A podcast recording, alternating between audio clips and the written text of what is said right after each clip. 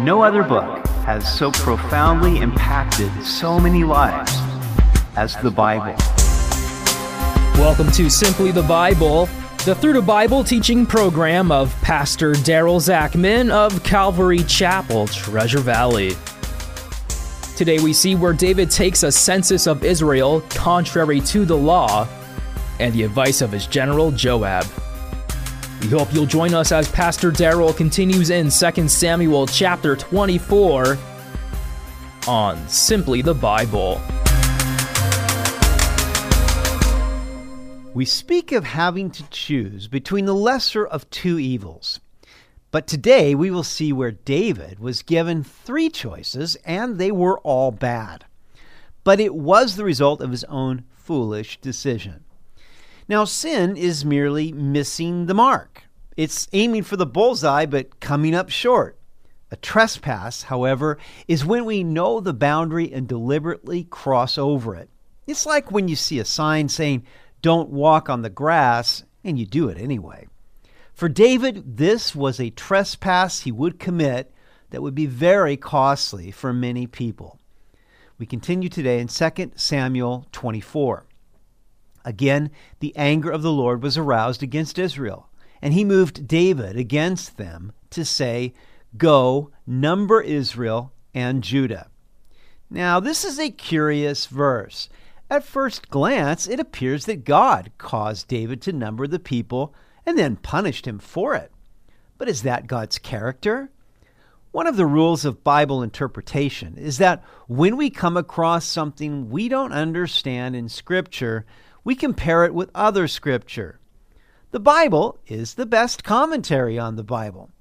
Sometimes meanings don't translate well from Hebrew or Greek into English, and comparing scripture with scripture helps us derive the true meaning. In this case, the word he in the phrase he moved David does not actually appear in the original language, but it is understood from the context of the sentence. However, does God move people to evil? James 1:13 says, "Let no one say when he is tempted, I am tempted by God. For God cannot be tempted by evil, nor does he himself tempt anyone. But each one is tempted when he is drawn away by his own desires and enticed. Then, when desire has conceived, it gives birth to sin, and sin, when it is full grown, brings forth death. Now, fortunately, we are given the rest of the story. In 1 Chronicles 21, we're told, Now Satan stood up against Israel and moved David to number Israel. So, putting it all together, we see that God was angry with Israel for some undisclosed reason and he permitted Satan to incite David to number the people. But it was still David's decision. Now, why would it be wrong to number the people anyway? This goes back to what God first promised Abraham in Genesis 15:5. The Lord brought Abraham outside and said, "Look, now toward heaven and count the stars if you are able to number them." And he said to him, so shall your descendants be.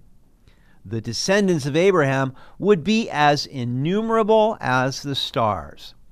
But didn't God have the people take a census? Yes. In fact, there are two censuses taken in the book of Numbers that were 38 years apart. But God commanded them to take the census in a very specific way. Exodus 30:12 says that when you take the census of the children of Israel for their number, then every man shall give a ransom for himself to the Lord when you number them, that there may be no plague among them when you number them. This is what everyone among those who are numbered shall give, half a shekel according to the shekel of the sanctuary. The half shekel shall be an offering to the Lord. So they couldn't take a census without collecting the ransom money from each person. That emphasized the fact that they weren't their own. God redeemed them out of Egyptian slavery, and now they belong to him. But David had no intention of numbering the people in this biblical way. What then was his motive? It could only be pride. God had blessed him and his kingdom abundantly, had blessed their army to the point that they had basically cleaned up as far as the other nations were concerned. And David wanted to know just how big his army was. When God starts blessing you, there is always that temptation toward pride. It's easy to find ways to boast or to think more highly of ourselves than we ought. Of course, we're far too spiritual to come out and say how many people we have, but we find subtle ways of dropping hints about how much fruit our ministry is bearing or how God has blessed us. Be careful. Pride is our constant enemy, and we all have it. Pride is the very root of every other sin. For we think that we know better than God, or we can get away with it, or we're the exception to the rule. That's probably why it is number one on the top seven list of things that God hates. It is also the original sin by which Satan fell from heaven. Therefore, Satan is only too willing to incite people to pride. Verse 2 so the king said to Joab, the commander of the army who was with him, Now go throughout all the tribes of Israel from Dan to Beersheba and count the people, that I may know the number of the people. And Joab said to the king, Now may the Lord your God add to the people a hundred times more than there are, and may the eyes of my lord the king see it. But why does my lord the king desire this thing? Nevertheless, the king's word prevailed against Joab and against the captains of the army. Therefore, Joab and the captains of the army went out from the presence of the king to count the people of Israel. Now, Joab, David's general, was not, as my dad used to say, lily white. He was power hungry for his position as commander of the army and he murdered two other rivals, Abner and Amasa. And while he was loyal to David in many ways, he disobeyed David's direct order and killed David's son, Absalom, when he led a rebellion. And it is debatable whether David ever forgave Joab for that. But Joab was absolutely right in this case. And you can tell that he had, it was just against his conscience and that's why he said to david now may the lord add to the people a hundred times more. But why would you have me do this? And not only him but also the captains of the army were against it. It was an anathema to them unthinkable. Now this brings up the question do we listen to good advice? You see in this case joab was absolutely right but david was too stubborn to listen to it. I have found that there have been times when I was bound and determined to do something and God didn't want me to do it and God sent somebody to warn me and I didn't listen and I later regret that fact. Listen, none of us have it down completely on our own. We need others. And if God brings somebody to us with advice that's contrary to what we think, we better weigh it out with the scripture. We better pray about it and see. Maybe God is warning us and keeping us from something really bad. And that was the case here with David. But David prevailed over Joab, and they went out and numbered the people. And they crossed over the Jordan and camped at Aroer on the right side of the town, which is in the midst of the ravine of Gad, and toward Jazer. And they came to Gilead and to the land of Tahtimhodshai. They came to Dan and around to Sidon. And they came to the stronghold of Tyre and to all the cities of the Hivites and the Canaanites. And then they went out to South Judah as far as Beersheba. So when they had gone through all the land, they came to Jerusalem at the end of nine months and twenty days. Then Joab gave the sum of the number of the people to the king. And there were in Israel 800,000 valiant men who drew the sword, and the men of Judah were 500,000 men. It's interesting that the Lord really gave David almost 10 months to repent on this, and yet David didn't repent. He just continued to have them do the census. And we're also told in First Chronicles that Joab did not number the people of Benjamin or the Levites. And the Levites wouldn't serve as soldiers anyway. But the order was so deplorable to Joab that he wouldn't complete it totally.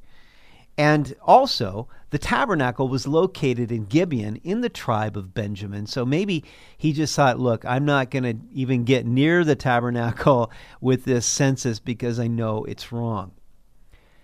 Verse 10 And David's heart condemned him after he had numbered the people.